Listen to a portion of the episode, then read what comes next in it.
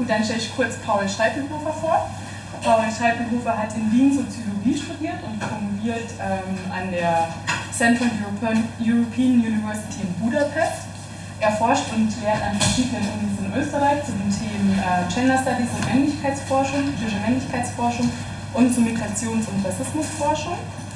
Und eine aktuelle Publikation von ihm heißt Unraveling the New Politics of Racialized Sexualities, gemeinsam herausgegeben mit Sirma Wilke. Und er wird heute einen Vortrag halten mit dem Titel How do you recognize a stranger? Wissen, Macht und die Konstruktion fremder Länder. Danke, danke auch für die, die Einladung, wieder hier zu sein. Also ich war letztes Jahr schon hier, fand es sehr nett und noch spannende Diskussionen. Ähm, trotz dieses Vortragsstils und dem, dieser äh, Architektur der Räume hier. Ähm, ich hoffe, dass auch heute wieder äh, Diskussionen geben wird. Ich freue mich auch, dass ihr trotz des Wetters äh, quasi hier seid. Ähm, ich glaube, die Ringvorlesung an und für sich heißt Wissen macht Geschlecht, oder? Oder Wissen macht Erkenntnis. Wissen macht Erkenntnis. Macht Erkenntnis. Ja, okay, gut. Also schon lange her, dass, dass ich da gefragt worden bin, ob ich da nochmal einen quasi Input geben will und ich fand das sehr nett, weil ich so ein bisschen anschließen kann, auch dort, wo ich letztes Mal aufgehört habe, beziehungsweise zwei, drei Slides wollte ich letztes Mal sogar schon äh, darüber reden und mich aber heillos äh, verschätzt mit der Zeit.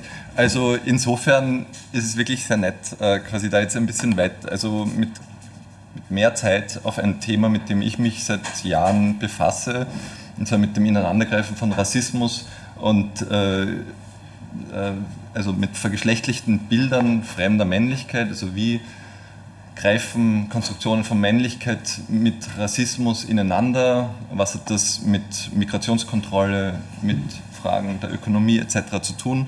Also ich bin froh, hier die Möglichkeit zu haben, jetzt darüber auch was sagen zu können. Ähm, mal schauen, wie lange der Input dauert. Unterbrechen ist jederzeit möglich. Ich werde auch das eine oder andere Mal euch direkt ansprechen, äh, um euch quasi ein bisschen aus der zuhörenden Position auch ab und zu vielleicht rauszu, rauszureißen. Und würde auch gleich mal beginnen. Wer den Abstract gelesen hat, da habe ich relativ viel über Theorien etc. geschrieben ich glaube, ich werde jetzt mal das Theoretische eher kurz halten. Was ich da aber geschrieben habe, ist so eine Verbindung von ähm, äh, kritischer Männlichkeitsforschung, postkoloniale Theorie, kritische Migrationsforschung ähm, und auch der, dieser, kurz diese Frage, how do you recognize a stranger, ist eben ausgeborgt von Sarah Ahmed, einer postkolonialen feministischen Theoretikerin. Und ich versuche das eben so ein bisschen zusammenzubringen. Ähm, allerkürzest, wenn es heißt kritische Männlichkeitsforschung, wirklich nur ganz kurz, weil darüber habt ihr vielleicht auch schon einiges gehört.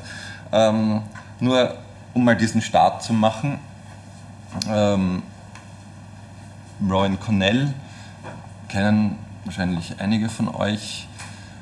So ein bisschen der Start einer sich kritisch verstehenden Männlichkeitsforschung, wo es ziemlich zentral war, diese Erkenntnis, dass patriarchale Gesellschafts-, äh, also Geschlechterverhältnisse nicht nur quasi ähm, sich auszeichnen durch Dominanz der Männer über die Frauen, das ist zwar die zentrale Machtachse des Patriarchats, aber eben auch ganz zentral ist zu Machtverhältnissen, Unterwerfungsstrukturen zwischen Männern geht.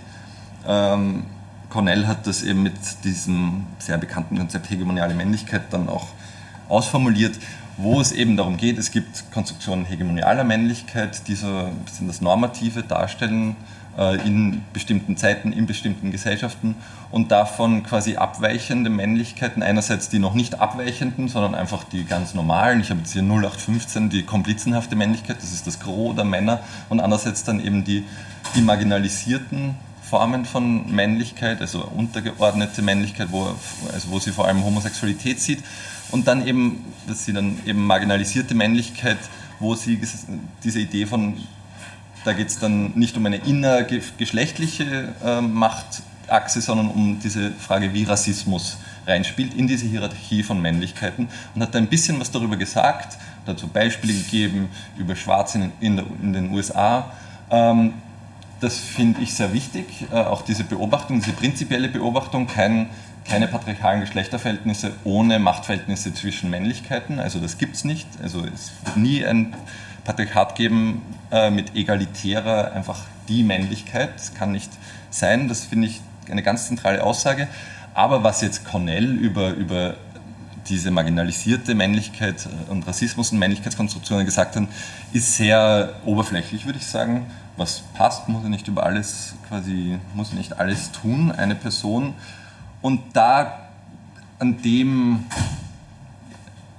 arbeite ich halt so ein bisschen, da so weiterdenken und das tun natürlich auch viele andere. Und ich habe eben für den heutigen Vortrag und auch in meiner eigenen Arbeit diese Überlegungen von postkolonialen feministischen Theoretikerinnen sehr ähm, erhellend gefunden. Ähm, und Sarah Ahmed für heute mal so ein bisschen darauf fokussiert, ähm, mit ihrer eben Frage, how do you recognize a stranger? Eine an und für sich banale Frage, wie erkennst du ähm, den Fremden? Ja, kann man sagen, na klar, gehe ich raus, sehe ich, ich erkenne ihn ja. Ähm, und so ein wichtiger Punkt, finde ich, ist, wo sie eben so sagt, okay, also allgemein wird gesagt, dass der Fremde zeichnet sich eben dadurch aus, ähm, dass es eine Person ist, über die wir nichts wissen, ja, über die wir wenig wissen, wo sie sagt, nein, genau ähm, umgekehrt. Ja. Also wir sind umgeben von lauter anderen in in unserem Alltag. Ja. Also die meisten Menschen, die wir so sehen, sind uns Unbekannte.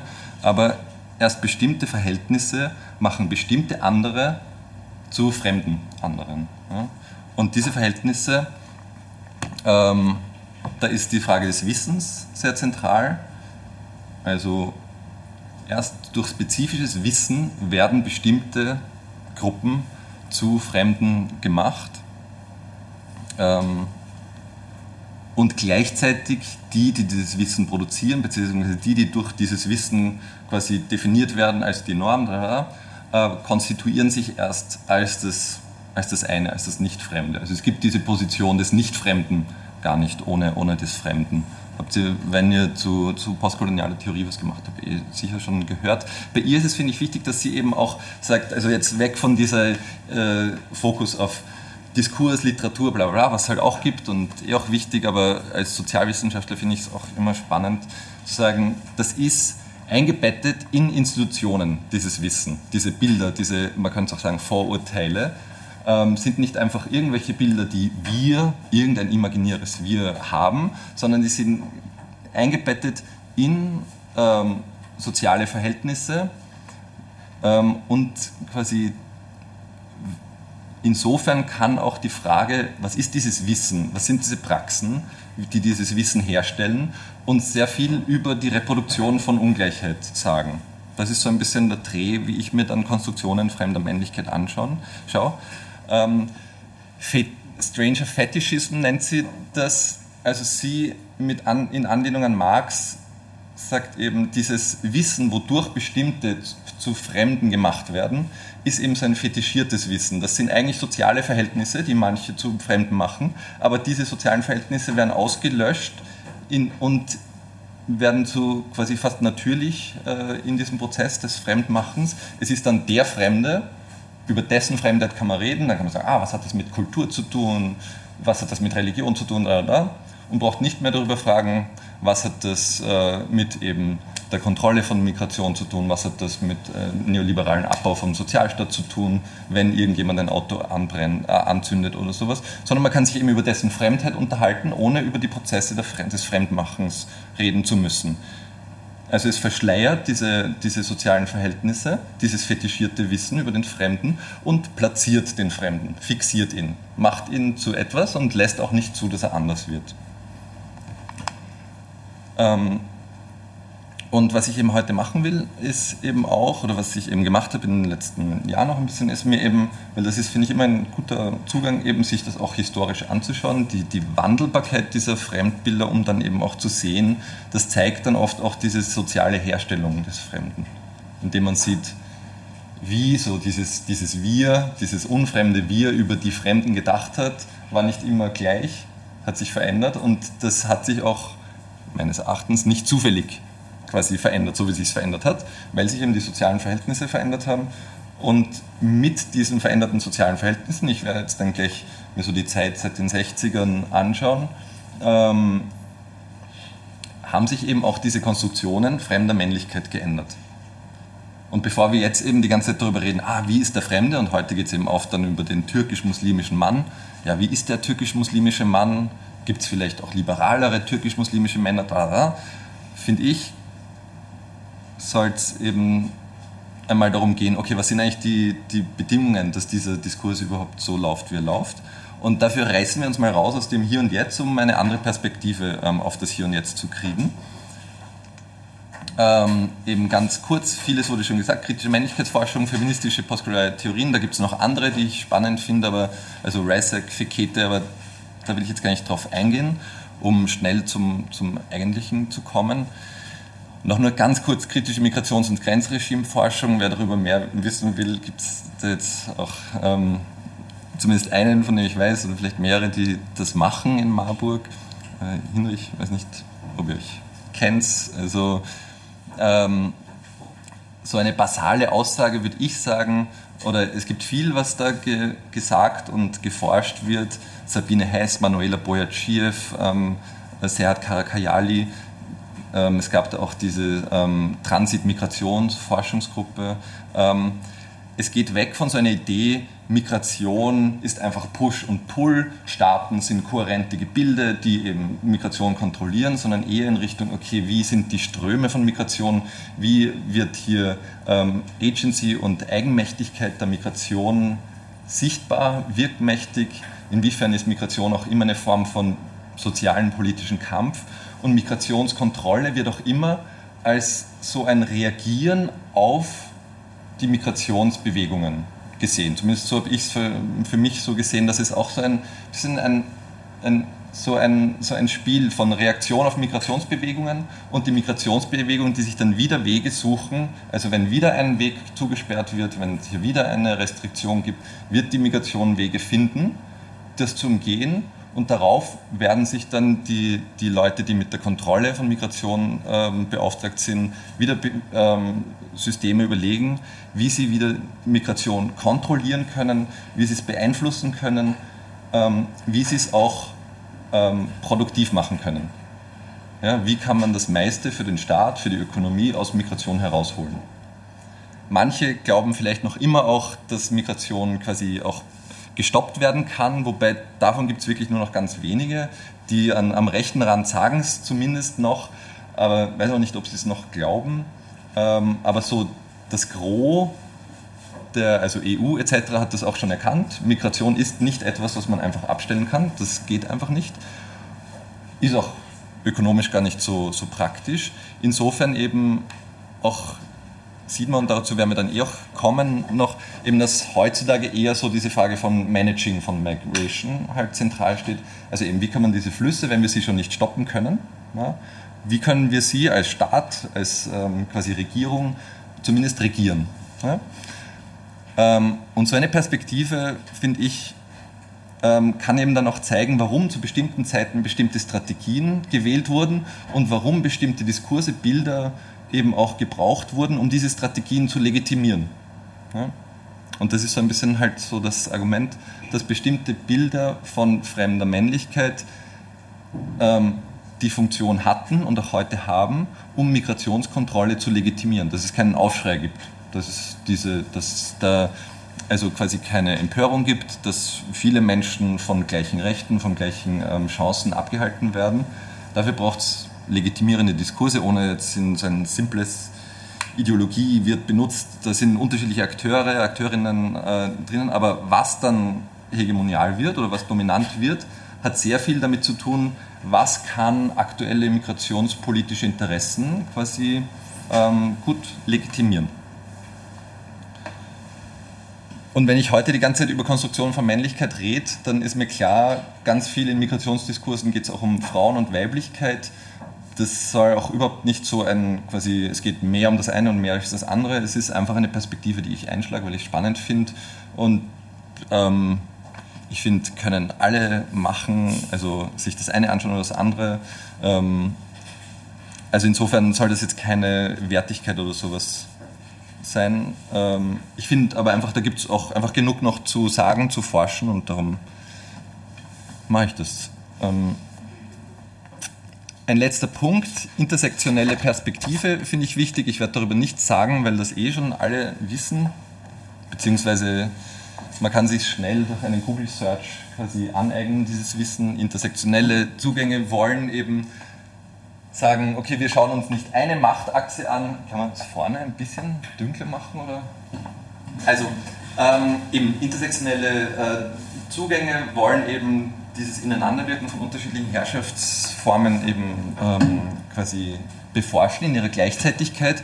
Und um jetzt sich nicht in dieser ewigen Debatte über intersektionelle Theorie quasi zu ähm, verlieren, wollte ich nur, das verwende ich immer wieder, ähm, ich, ich fand es für mich sehr praktisch und finde es auch für andere praktisch. Wir haben ja gesagt, wir ignorieren dieses Spiel mit den Lichtern. Also bitte mir zuhören. Also ich finde, was, was Mari Matsuda da gesagt hat, total also spannend auf so einer gar nicht hochtheoretischen Ebene ähm, und will es, also ich, für mich war es äh, sehr erhellend und deswegen erzähle ich es auch immer wieder anderen, äh, lege es allen ans Herz, auch einfach für die eigene, fürs, für die eigene Perspektive.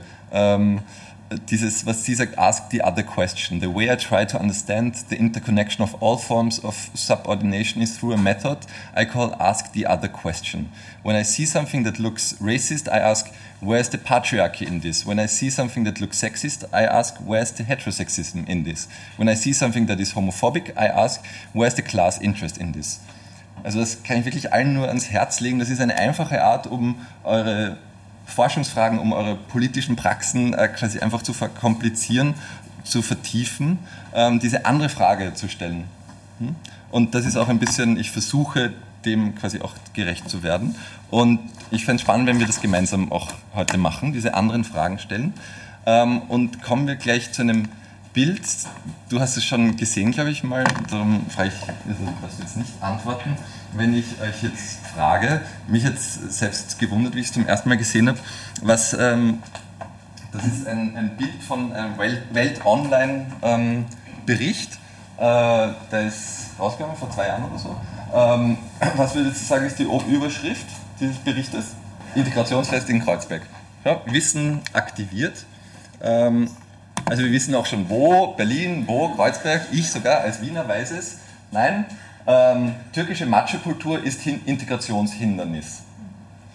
Ähm, das ist eben damals rausgekommen, ja, 2010. Damals hat der notorische Kriminalsoziologe äh, Christian Pfeiffer, der seit 2000 circa eine Studie nach der anderen herausbringt, in der er zeigt, dass eben diese türkische Kultur türkische Männer einfach zu aggressiven, gewalttätigen äh, Menschen macht, ist eben eine neue, in der genau das Gleiche wieder gesagt wurde, rausgekommen. Die Zeitung hat das eben ähm, aufgegriffen. Ähm, diese dieses Bild ist eher untypisch. Ich glaube, typischer wären eben so Bilder, das ist eine, eine österreichische äh, Zeitschrift, ähm, da ein Tatort von 2011. Ähm, das sind eher so die Bilder, die, die im Umlauf sind, wenn es heute um muslimisch-türkische Männlichkeit geht.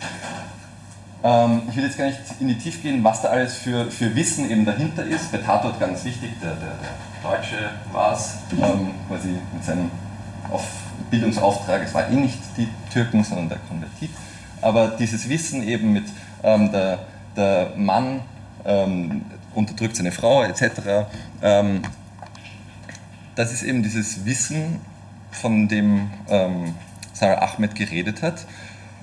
Und wie eben schon angekündigt, möchte ich, bevor es wieder zurück zum Hier und Jetzt geht, äh, quasi an die Anfänge der Gastarbeitsmigration gehen wenn ihr euch dieses Bild anschaut.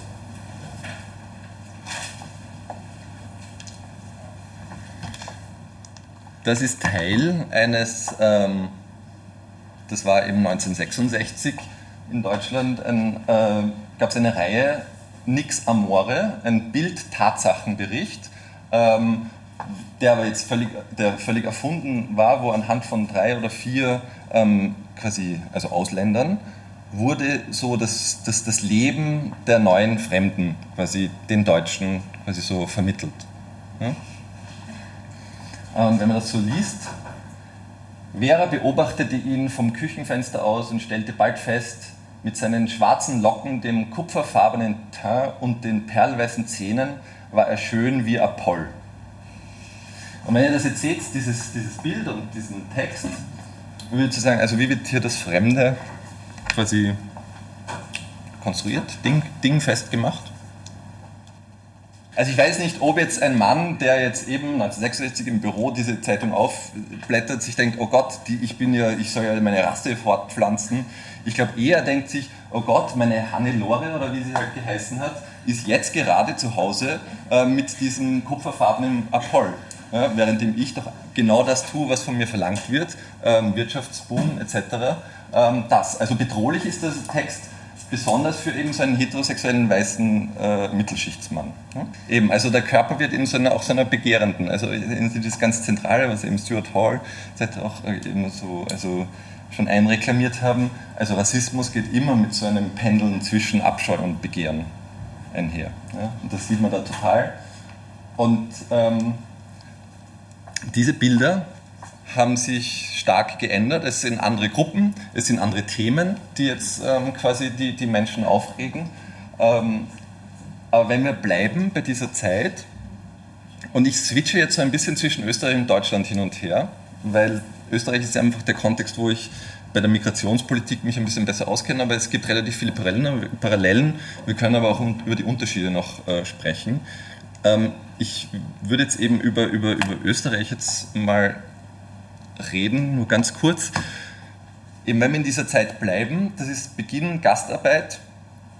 Ähm, also ich verwende diesen Begriff eben unter, unter Anführungszeichen, es wurde so genannt.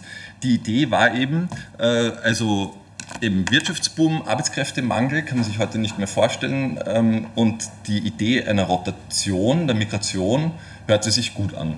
Also wir haben Arbeitskräfte, die kommen, aber die auch wieder gehen.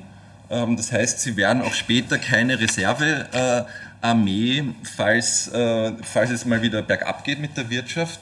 Also eigentlich eine Win-Win-Situation.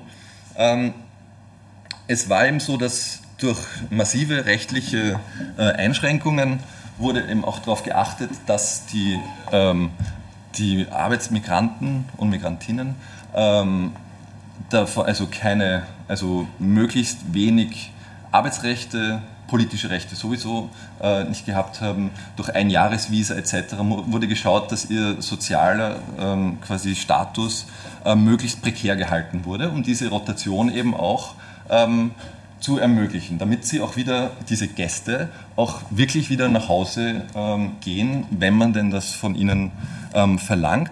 Ich habe jetzt schon gesagt, auch Migrantinnen, aber für den Anfang vor allem ähm, war es schon, also wenn man sich anschaut, wer war da die, die gerufen worden sind, war es eben vor allem junge, gesunde Männer. Ja? Also eben in in Rekrutierungsstellen, äh, in Anwerbestellen, wie diese im türkischen ähm, also Bezirk Beyoğlu 1964 eröffnet wurde, wurden eben an, an, an guten Tagen mehrere hundert Männer getestet, die eben äh, ausreisewillig waren, ob sie einerseits den Ansprüchen, den, den fachlichen Ansprüchen äh, des, des Arbeitsmarktes entsprochen haben, aber eben auch den körperlich, hygienisch und sicherheitspolitischen Ansprüchen. Also die mussten ähm, circa fünfmal quasi zu dieser Anwerbestelle kommen, bevor sie eben diesen Selektionsprozess absolviert haben. Ähm, dort wurde eben neben der fachlichen Eignung wurden sowas wie Zähne, Stuhl, Blut getestet, Röntgenaufnahmen wurden gemacht. Ähm, das ist eine Liste für einen sogenannten Türkentransport, die dann eben organisiert worden sind. Ähm, für die, die das äh, geschafft haben, da ähm, kann man auch nochmal diese, diese Sprache, ja, das sollte diese, diese verdinglichende Sprache, und wir erinnern uns, also kurz, also das, die NS-Zeit war erst kurz äh, vorbei. Und wenn man sich diese, diese Behandlung anschaut, ohne jetzt irgendwie illegitime Vergleiche da anstellen zu wollen, ähm, es wurde eben von Stück von ähm, Rest, Rest äh, ähm, der noch nicht eben in Türkentransporten äh, überstellt worden ist, gesprochen. Ähm, es war auf jeden Fall eine verdinglich, also dieses verdinglichende quasi Rekrutierungssystem hat, ging einher mit einer verdinglichenden ähm, Sprache. Diese Menschen wurden einfach zu Arbeitsobjekten äh, gemacht. Und man sieht eben, dass dieser, dieser Blick eben vor allem ein Blick war, der eben auf, auf Körper gerichtet war, auf die Frage von verwertbaren, zähen Körpern, die ähm, diese oft gefährlichen, prekären ähm, Arbeiten, die für sie vorgesehen waren, auch tatsächlich ausführen können. Ähm, eben Gesundheit war wichtig. Es wurde auch noch kontrolliert, ob sie eh keine Vorstrafe haben. Also diese Frage, was für Potenziale stecken in diesen Personen. Gefährliche und verwertbare war eben sehr zentral. Dieser Blick hat sich eben nicht um Kultur und schon gar nicht um Geschlechterverhältnisse geschert und man sieht eben dieser Blick, der folgte diesen Personen auch. Äh, also im Inland in Österreich, wenn man sich die, die politischen Diskurse anschaut von damals, ging es vor allem um Hygienezustände.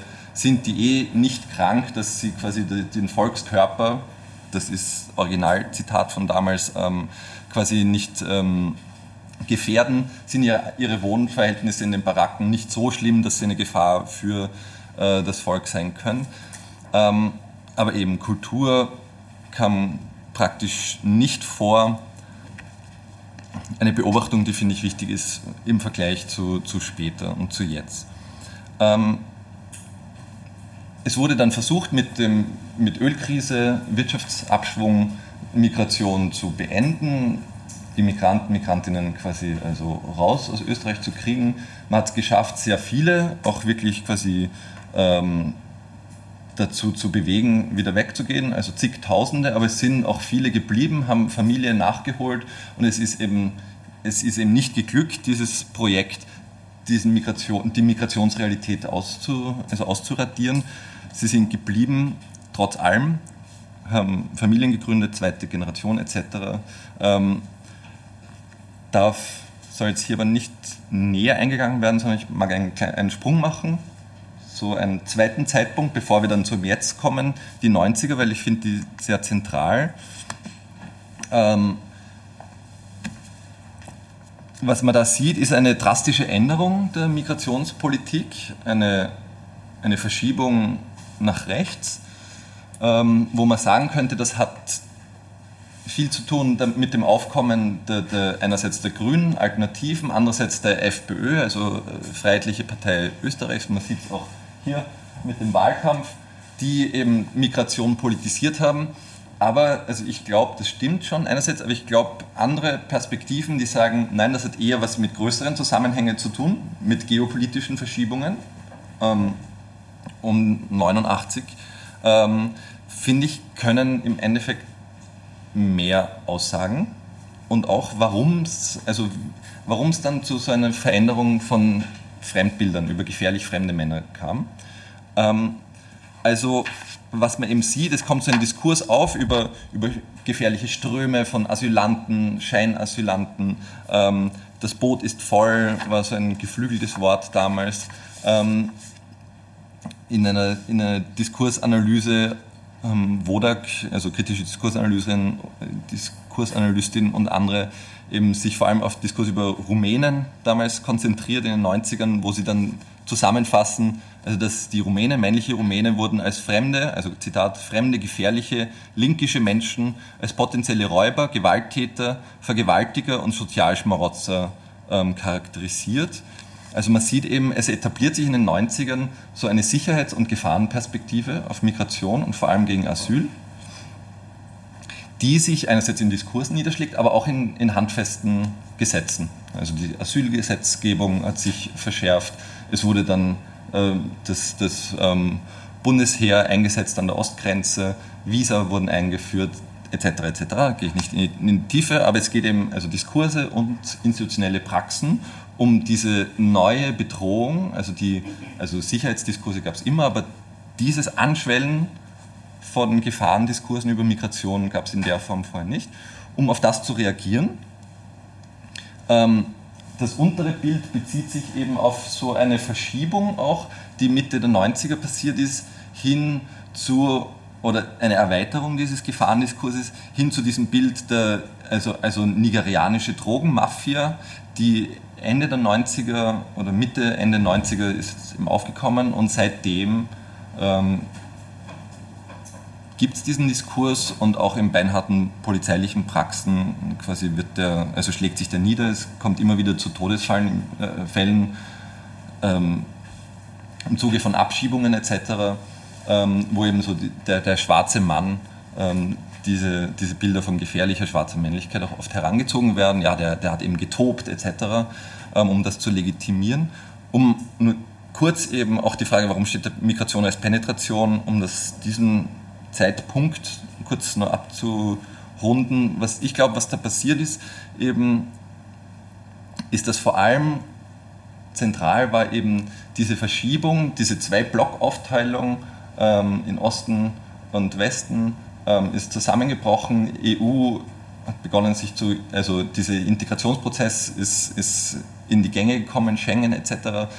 Und also ich habe dieses Migration als Penetration von ähm, äh, Didier Bigot übernommen, der eben dann auch sagt, zu dieser Zeit kam es zu einer, einer massiven Verunsicherung der Politik, ob sie es schafft, die Grenzen der Nation, des Staates noch abzu, abzusichern die Integrität des eigenen Landes, für das man ja beauftragt ist, ähm, zu schützen und Migration in diesem Kontext eben auch EU-Integration. Migration ist zunehmend als Gefahr, als gefährliche Überschreitung der eigenen Grenzen erachtet worden.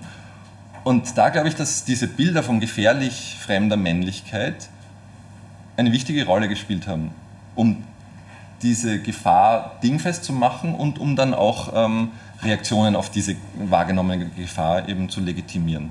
Also ob es jetzt die immer männlichen Schlepper sind oder eben die, die, also die Schlepper, die die, die, die, die Migranten und Migrantinnen über die Grenze schmuggeln oder die Drogenmafia, die eben Drogen an unsere Kinder äh, verkauft oder die, die Rumänen, die unsere Frauen bedrohen. Es sind eben diese Bilder gefährlich fremder Männlichkeit, die uns angeblich bedrohen und durch diese Bilder die eben auch so heraufbeschworen wurden, ähm, war es dann eben auch möglich, so ein Eintreten, ein harsches Eintreten ähm, zu, zu, zu argumentieren, um diese Gefahr, um diese Bedrohung abzuwenden. Ich komme schon zum Heute. Also es ist nicht mehr allzu weit bis zur Diskussion. Ähm, wenn wir uns jetzt heute anschauen, ja, Didier Bigot hat übrigens, der spricht zwar von Migration as Penetration, interessanterweise führt er das aber diese, diese sexualisierte Konnotation nicht weiter aus. Ich finde, es passt total gut, diese Idee, dass da eben fremde Männer diese gefährdete Nation penetrieren durch ihre Migrationspraxen. Hm? Wie schon vorher gesagt, ich glaube, man kann also es, es, gibt natürlich unterschiedliche Migrationsdiskurse und Politiken, wichtige Stränge sind einerseits dieses, dieser Zugang des Migrationsmanagement und andererseits diese Integrationsdebatten, ähm, wo es eben dann darum geht, dieser Anspruch, okay, wir müssen Migration managen, wir müssen es rational ähm, ähm, quasi ähm, steuern.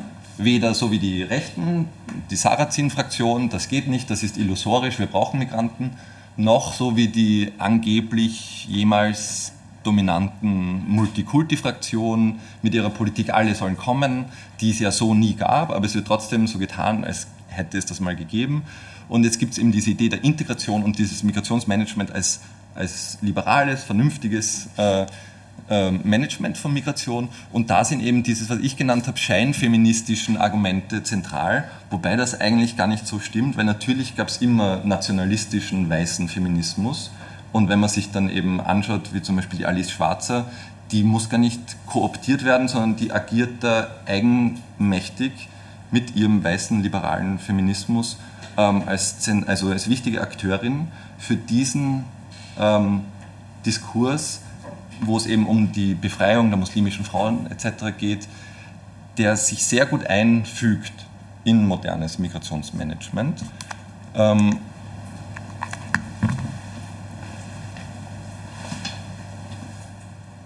dieses Zitat fand ich sehr. Also da kommt vieles äh, raus.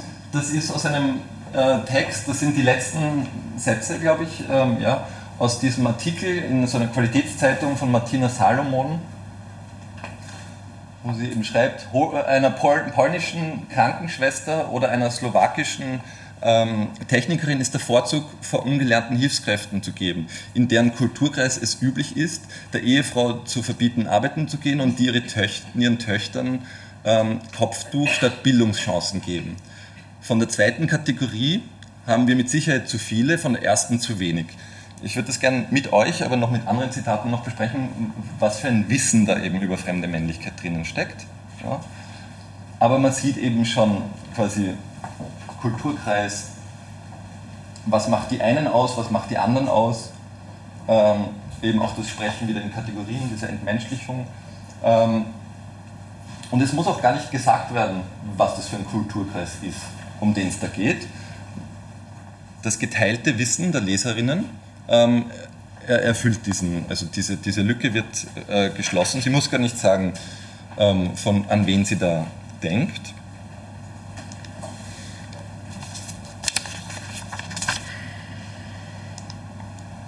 Ich werde das nur ganz kurz, weil ich schon ziemlich langen Monolog gehalten. Ich habe mir das ein bisschen angeschaut, ähm, wo ich sagen würde, was sind so zentrale, also wenn man jetzt ein bisschen weggeht mal von der Politik, um gleich wieder hinzugehen, so was sind dominante Bilder, wenn es um fremde Männlichkeit geht heutzutage und vor allem um diese türkisch-muslimische Männlichkeit. Ähm, ich habe da drei Stränge, kann man noch weitere ausführen. Einerseits diese Idee, eben diese Idee, dass, dass, dass es eine türkische Männlichkeit gibt, eine türkisch-muslimische, archaische, die eben in, dann kommt eben immer wieder auch dieses anatolische Bergdorf, woher das eben quasi stammt, diese Männlichkeit, und dass die quasi ähm, zu uns kam, hier sich auch nicht verändert hat, weil diese Männer sich ja quasi nicht integriert haben, weil sie auch nicht von früherer Politik dazu gezwungen worden wurden, was jetzt eben, oder es wurde ihnen auch keine Chancen gegeben, wenn es eher liberaler quasi formuliert wird. Ähm, also diese Idee, da kommt diese fremde Männlichkeit, sie wurde hier also hergebracht ähm, und konserviert auf die Söhne übertragen,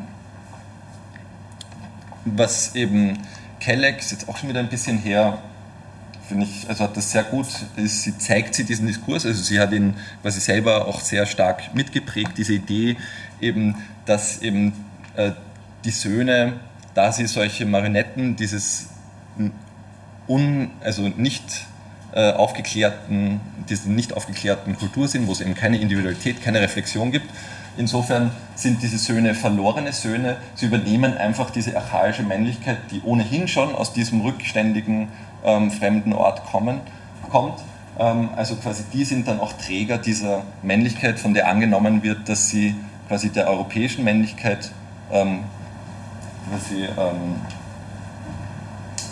also wo diese Annahme, die so zentral ist, auch für also postkoloniale Kritik, dass es eben eine lineare Entwicklung gibt der Modernisierung. Europa ist eben immer der, der, Endpunkt zu jedem Zeitpunkt, war schon vor 100 Jahren das Endpunkt und ist jetzt auch der Endpunkt, gibt es eine Linie und diese Migration hat dann eben diese Männlichkeit, die auf dieser imaginären Linie einfach noch nicht so weit entwickelt ist wie unsere, quasi hier importiert und reproduziert sich hier. Die tickenden Zeitbomben darüber sage ich nicht. Ähm, und ich glaube, wenn man sich fragt, warum dieses, dieses ähm, dieser, dieser, dieser, dieser, diese, diese Fixierung auf, auf diese Männer, glaube ich, dass eben ein Aspekt, der zentral ist, ist, dass diese Buben, also wenn dann eben über Stresskids in Kreuzberg oder sowas geredet wird, ist, glaube ich, das, was eben Henrik Broder dann wieder auch in einem anderen Buch, aber seitdem auch in vielen Texten wiederholt hat, diese Annahme, also diese Imagination, dass, also dass es da um viel mehr geht, als um ein paar Jungs und deren Schulnoten und deren äh, Gewalt handeln, sondern dass es eben diese, dass diese Jungs quasi lokale Ausdruck und Agenten sind eines globalen Problems. Also wenn dann Broder eben schreibt, so führt eine direkte Linie von Al-Qaida im Irak und der Intifada in Palästina zu den Jugendlichen mit Migrationshintergrund, also davon grenzen sich auch ab von dieser liberalen Sprechart, zu den Jugendlichen mit Migrationshintergrund in Neukölln. Also diese Idee, dass wir es, wenn wir es mit äh, diesen Männern zu tun haben, haben wir es eigentlich mit dem Kulturkampf Islam gegen Europa zu tun. Und eben diese, diese Angst, dass Europa eben zu verweiblichen droht. Diese globalen Patriarchen, also dieser globale Patriarch, der eben quasi der noch Männlichkeit im, in Vollbesitz hat, ähm, dieser Islam, der eben seine Frauen noch quasi unterdrückt, etc., wie wir einmal hat, gehabt, also getan haben, aber das ja jetzt nicht mehr tun und auch nicht mehr tun dürfen und nicht mehr wollen dürfen. Diese Imagination, die tun das noch und ähm, Europa wird eben quasi in diesen Bildern, glaube ich, also ja, Broder sagt das eh auch in einem anderen Text, in diesem, ich weiß nicht, ob ihr das gelesen habt, das I der Idiotie, wo er sich dann aufregt darüber, dass, dass zwar europäische oder deutsche äh, Männer ähm, sich zwar brav hinsetzen beim Pinkeln und auch sie können schon ganz toll über Gefühle reden, aber sie gehen nicht mehr gescheit. Also sowas wie zum Beispiel arbeiten gehen, um ihre Familie zu unterstützen, ist nicht mehr in unter den deutschen Männern, die ihr Kaffee Latte trinken. Und was eben passiert, ist, dass in ganz Europa, was er dann nennt, Gender Switch passiert, die Verweiblichung ganzer Staaten, nennt er das dann eben in diesem Text. Ähm, und die Gefahr ist eben, dass ähm, dass dann, wenn dann der Islam angreift, wie er es schreibt, wird man versuchen, als halt durch diese Soft Power und quasi sich zu entschuldigen und eben Appeasement-Politik ähm, und sich verhalten, auch wieder Zitat, wie eine geschlagene Frau, die den Fehler immer bei sich sucht, ähm, anstatt eben gegen den Mann aufzubegehren.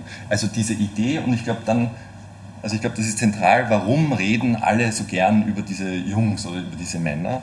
da geht es eben um viel mehr und da geht es um, um Ängste, die da eben aktiviert werden. Und das sind natürlich hetero-Männer-Ängste. Also insofern auch als quasi so wie Staat organisiert ist, ja auch heterosexuelle Männlichkeit quasi so ein Organisations...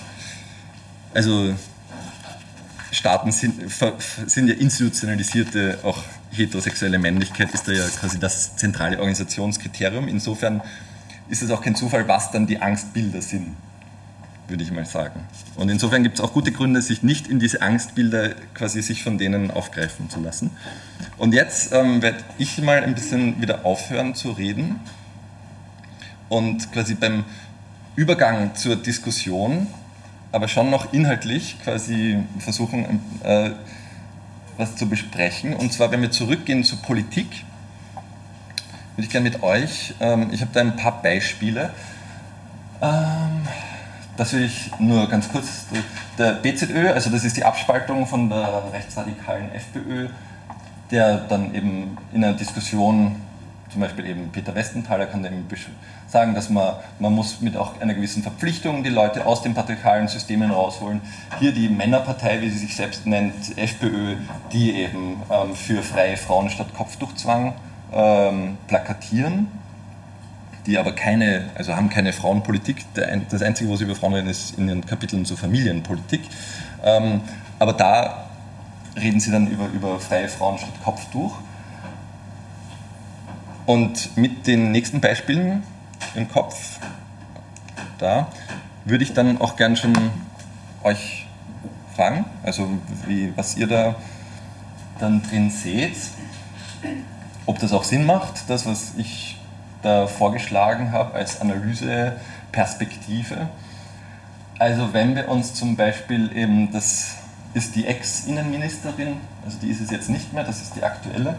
Ähm, in Österreich, wenn man sich das anschaut, ähm, wenn sie sagt, also das war wie die, wie die Rot-Weiß-Rot-Card eingeführt wurde, hat sie das gesagt, ähm, wo es dann so ein Punktesystem, wie es glaube ich in Deutschland schon besteht, ähm, wo man eben für gewisse quasi Qualifizierungen sowas äh, Punkte kriegt und dadurch leichter ähm, Rechte kriegt. Und andere, die eben keine ähm, Schulabschlüsse haben, keine Englischkenntnisse haben, kriegen weniger Punkte und haben dann ähm, kriegen, haben schweren Zugang zu Visa etc. Und dieses System, dieses differenzielle System, hat sie einmal quasi argumentiert mit ähm, wir brauchen den hochqualifizierten Diplom-Ingenieur und nicht einen unqualifizierten Analphabeten aus irgendeinem Bergdorf. Man muss die Bürokratie verstrengen für Unqualifizierte, die nicht Deutsch können und die Bürokratie etwas lockern für jene, die hochqualifiziert sind und die wir haben wollen. Ich lese gleich alle drei Sachen vor und würde euch dann quasi um eure Interpretationen, ich würde gerne das Ende dieses Vortrags einfach gemeinsam machen. Ähm, dann ein, ein SPÖler, also Sozialdemokratische Partei, hat ähm, vor nicht allzu langer Zeit, weil mit dieser Modernisierung kam es auch zu einer Verpflichtung von Deutschtests schon beim Antrag, das gibt es glaube ich auch in Deutschland schon, ähm, wenn man Familiennachzug beantragt, also eine die Frau zum Beispiel eines ähm, Mannes, der schon seit vielen Jahren hier ist, will eben jetzt nachkommen. Dafür ist es, also es dürfen dafür keine normalen quasi Begrenzungen, also das ist Menschenrecht und EU-Recht. Man kann das nicht einfach beschränken, weil es gibt eben ein Recht auf Familienleben etc. Aber was da eben quasi eingeführt wurde, ist eben die Verpflichtung, schon Deutschkenntnisse im Ausland bei der Antragsstelle vorzuweisen. Ja? Und das hat eben Josef Czap von der SPÖ quasi das beworben mit Türkinnen mit muslimischem Hintergrund werden von den Deutschkursen, also sie werden, sie werden, diese Frauen werden von den Deutschkursen, die sie da besuchen müssen, damit sie diese Tests schaffen in der Türkei, profitieren, dass sie die einzige Zeit sein werden, wo ihnen die Männer nichts befehlen können. Ähm, Im Parlament ähm, hat dann die Innenministerin auch noch da in diese Kerbe weitergeschlagen. Denken Sie an die Frauen aus den patriarchalischen Ländern, ah nein, Systemen ist es. Ja, aus den patriarchalischen ähm, Systemen. Gerade für diese Frauen ergibt sich jetzt die Chance, endlich einmal Zugang zu Bildung zu erlangen. Und als letztes, ähm, schön zusammengefasst, hat eben äh, Maria Fekter damals noch als Innenministerin mit diesem Satz, mit diesem Aufruf, Integration ist Emanzipation. Also wenn ihr das jetzt seht, wie, also was würdet ihr sagen, also passiert da von den Prozessen, über die ich da gesprochen habe, ähm, Migrationspolitik und die Rolle von Bildern fremder Männlichkeit äh, in der Ausgestaltung und Argumentierung, Argumentation von Migrationspolitik? Was lässt sich da erkennen? Ich finde nicht einiges.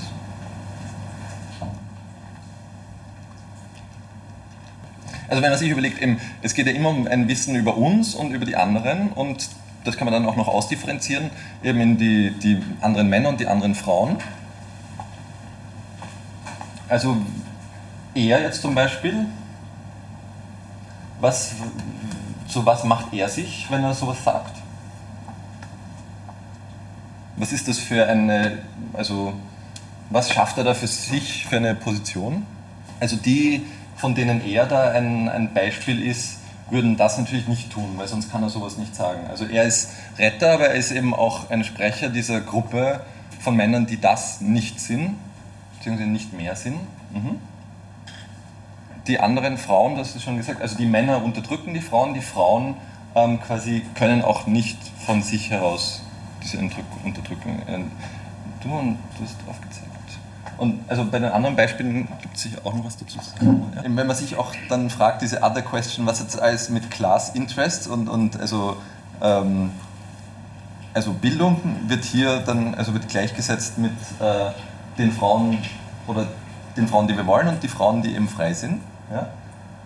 Und eben diese Auslagerung Patriarchat ist woanders. Mhm. Ja, würde ich auch sagen, eben diese, diese Rette-Perspektive und man kann es eben auch teilweise ganz gut sehen. Also eben damals hat es begleitet und legitimiert dieses imperialistische nach außen gehen und diese kolonialen Ströme, also dadurch wurden auch Verbindungen hergestellt. Also Europa hätte nicht diese Modernisierung, wie sie gehabt hat, mit Aufklärung etc., ohne Kolonialismus durchmachen können. Ähm, und die Migrationsbewegungen haben sich jetzt umgedreht. Also jetzt kommen die Personen, die Menschen kommen in die Zentren aus der Peripherie, aus dieser Logik, Zentrum, Westen. Ähm, und dann eben was damals als, warum müssen wir sie jetzt christianisieren, warum müssen wir ihnen eben, also Gesetze, äh, also warum müssen wir sie zivilisieren in, in der Fremde funktioniert hat, wird jetzt eben auch angewendet für die Fremden äh, im, im eigenen Raum. Genau, also mit Gender Studies Diplom würde es da zum Beispiel schlecht ausschauen. Also gibt es sicher keine Punkte. Mhm. Ja, das finde ich auch total wichtig, diese, also wo auch uns allen vermittelt wird, also uns wird erklärt, wen wir angeblich brauchen. Ja? Also es wird uns erklärt, wir brauchen angeblich eben diese Diplom-Ingenieuren, eben also, also Science, Technology, Innovation etc., um eben auch nicht zurückzufallen gegenüber China, USA. Und wen wir nicht brauchen, wird uns auch gesagt. Ja? Wobei ich glaube, das ist eben auch oft bei so Diskursen, Fremdkonstruktionen diese Differenzierung und die hat man eben heute, finde ich, nochmal sehr stark in diesem Migrationsmanagement eben die Guten versus die Schlechten und auch beim Integrationsdiskurs. Also eben die, die Bildung machen, die, die Deutschkurse machen etc., was dann eben auch so ein ganz perfide Weg ist, um die anderen eben aufzusplitten und auch gegeneinander auszuspielen. Also wer kommt dann zum Tag der offenen, was weiß ich was, und welcher, welcher Verein setzt sich hin mit der Innenministerin und redet irgendeinen Schrott, wo eh kein nichts davon wirklich die gesetzliche Lage verändern kann. Und wer kommt nicht und ist dadurch dann quasi ähm, schon nicht dialogbereit etc.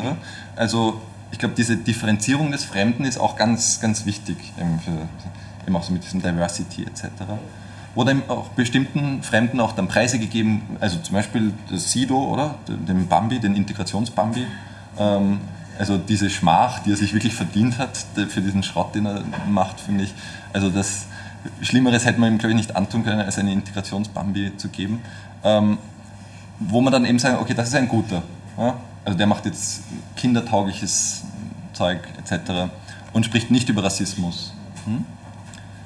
Eben, also es muss nicht mehr darüber geredet werden. Es ist auch dieser Klassismus die, des Bildungsbürgertums, also quasi die mit wenig verwertbarer Bildung etc., müssen einfach dumm, archaisch zurückgeblieben sein.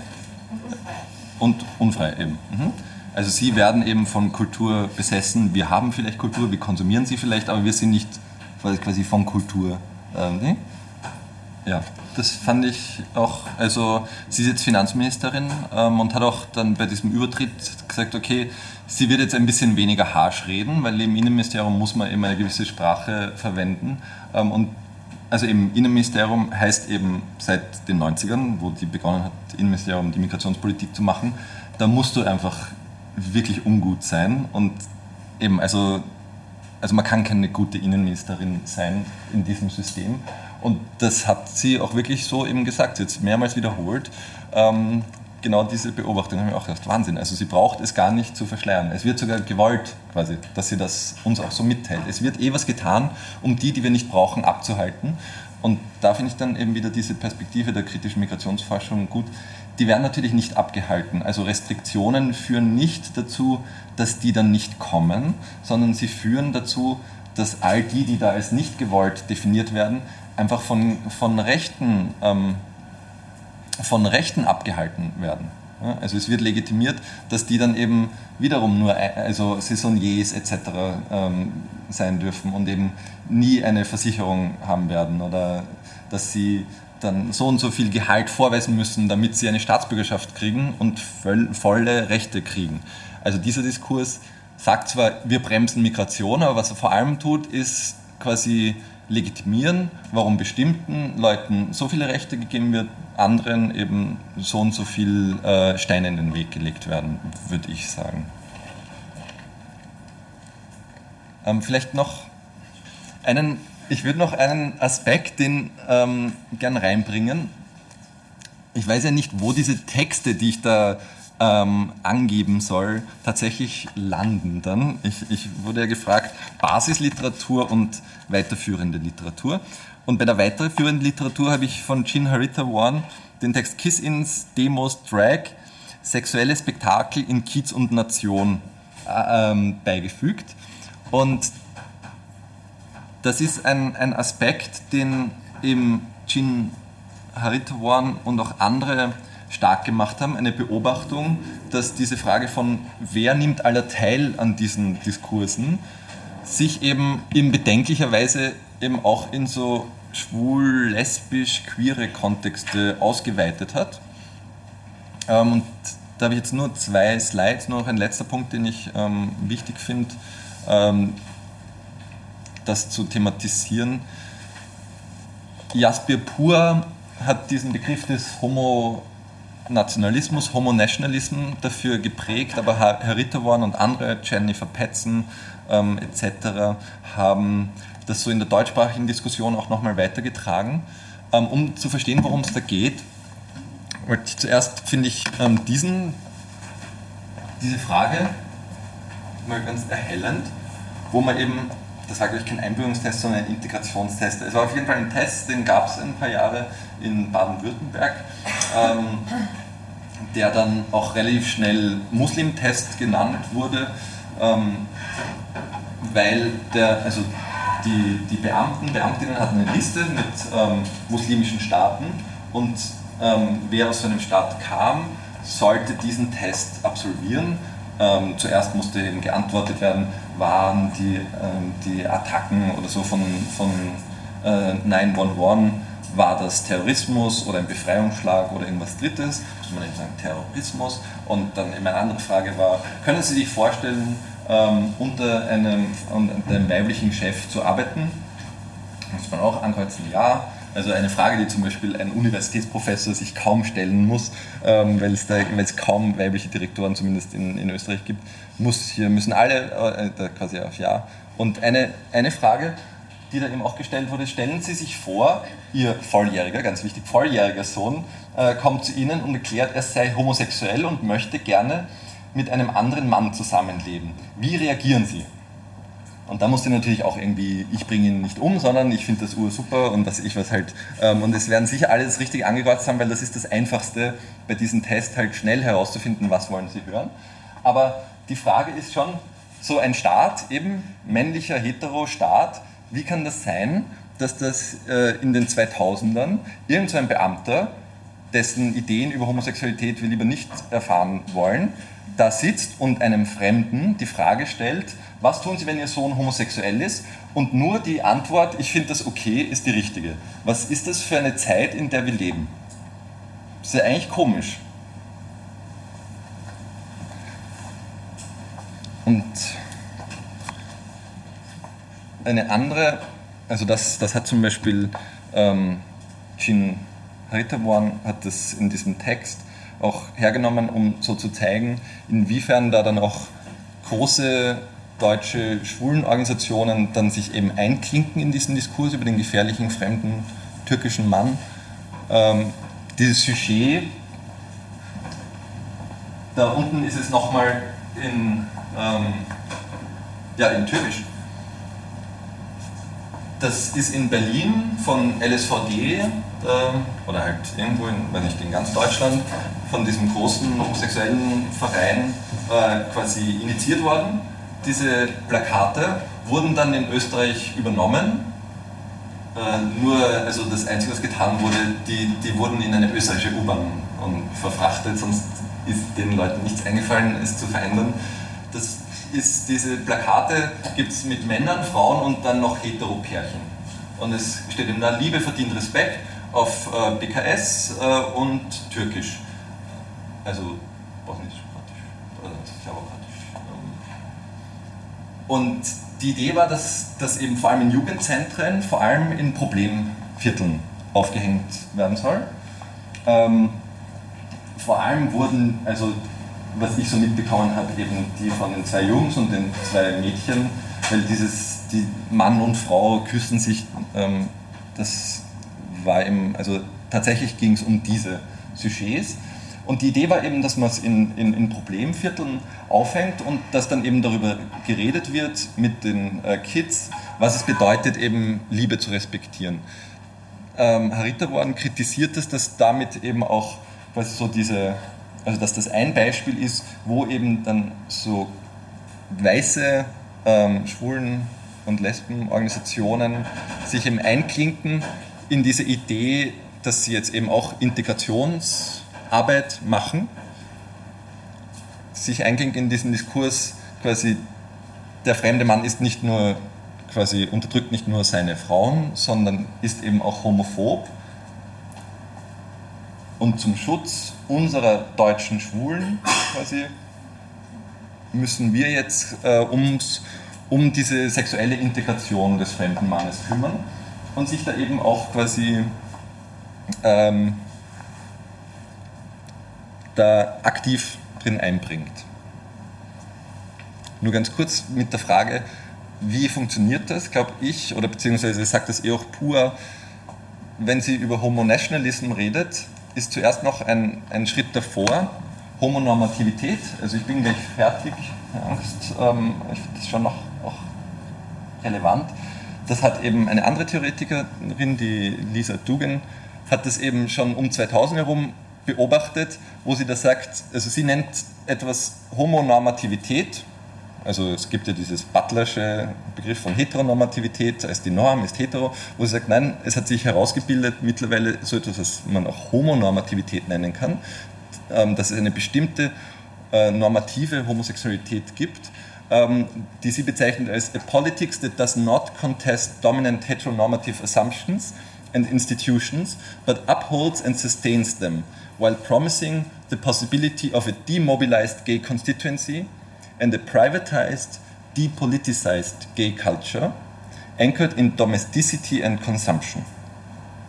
Also eine depolitisierte, privatisierte Homosexualität, die auch nicht angreift diese Idee, okay, es gibt Männer und Frauen, es gibt halt Hetero und Homo und wir sind halt Homo, also quasi das wird nicht angegriffen, sondern es wird sich darin eingerichtet, okay, wir sind halt Homo quasi und wir verlangen eigentlich auch nicht mehr als quasi Respekt und dass wir eben auch mitmachen können bei Konsum, eben in dem normalen Funktionieren der Gesellschaft. Und wo eben Pur dann sagt, man sieht eben nicht nur, dass es diesen Turn zum Homonormativen gibt, sondern eben auch diesen zum Homonationalismus, wo es dann quasi ähm, weiße, dominante ähm, schwulen Lesbenorganisationen quasi über diesen Diskurs des gefährlich homophoben Moslems es schaffen, sich noch ein Stück weit rein zu reklamieren in dieses nationale Wir. Ja? Von einer Gruppe, die früher 90er eben ganz krass, 80er ähm, für Tod, ähm, Perversität etc. gestanden ist, HIV, ähm, schafft sie es zu einer Gruppe zu werden, die steht für eben Lebensfreude, Diversität, ähm, zu seinen ähm, und auch quasi Styling etc. und eben zu seinem bunten Teil des nationalen Wir und das schafft es unter anderem eben auch, indem sie sich in diese Logik einklingt äh, und den Rassismus etc., der eben passiert, ähm, auch quasi ähm, mit hilft zu verdecken, also da das nicht skandalisiert und sich dann eben zusammensetzt, zum Beispiel in Wien, wo man kaum mehrsprachige Schilder oder Tafeln äh, und wo eben dieser Deutschzwang, also wird ganz massiv jetzt auch in Österreich quasi ähm, propagiert. Wer nicht Deutsch kann, ist eben nicht integriert. Und dann auf einmal gibt es diese Plakate, die so mehrsprachig daherkommen, aber sich ganz offensichtlich damit auch an die Nicht-Integrierten richtet. Und denen muss halt gesagt werden, hey, diese Jungs dürft ihr nicht verprügeln. Ja? Und das sagen wir euch jetzt sogar in euren Sprachen, weil wir von euch ausgehen, dass ihr die da oben eh nicht wirklich könnt. Gut, was würdet ihr dazu sagen? zu dieser These des Homonationalismus oder der Homonormativität? Also damit würde ich dann auch quasi, das ist auch der letzte Input. Ich höre jetzt quasi damit auch auf.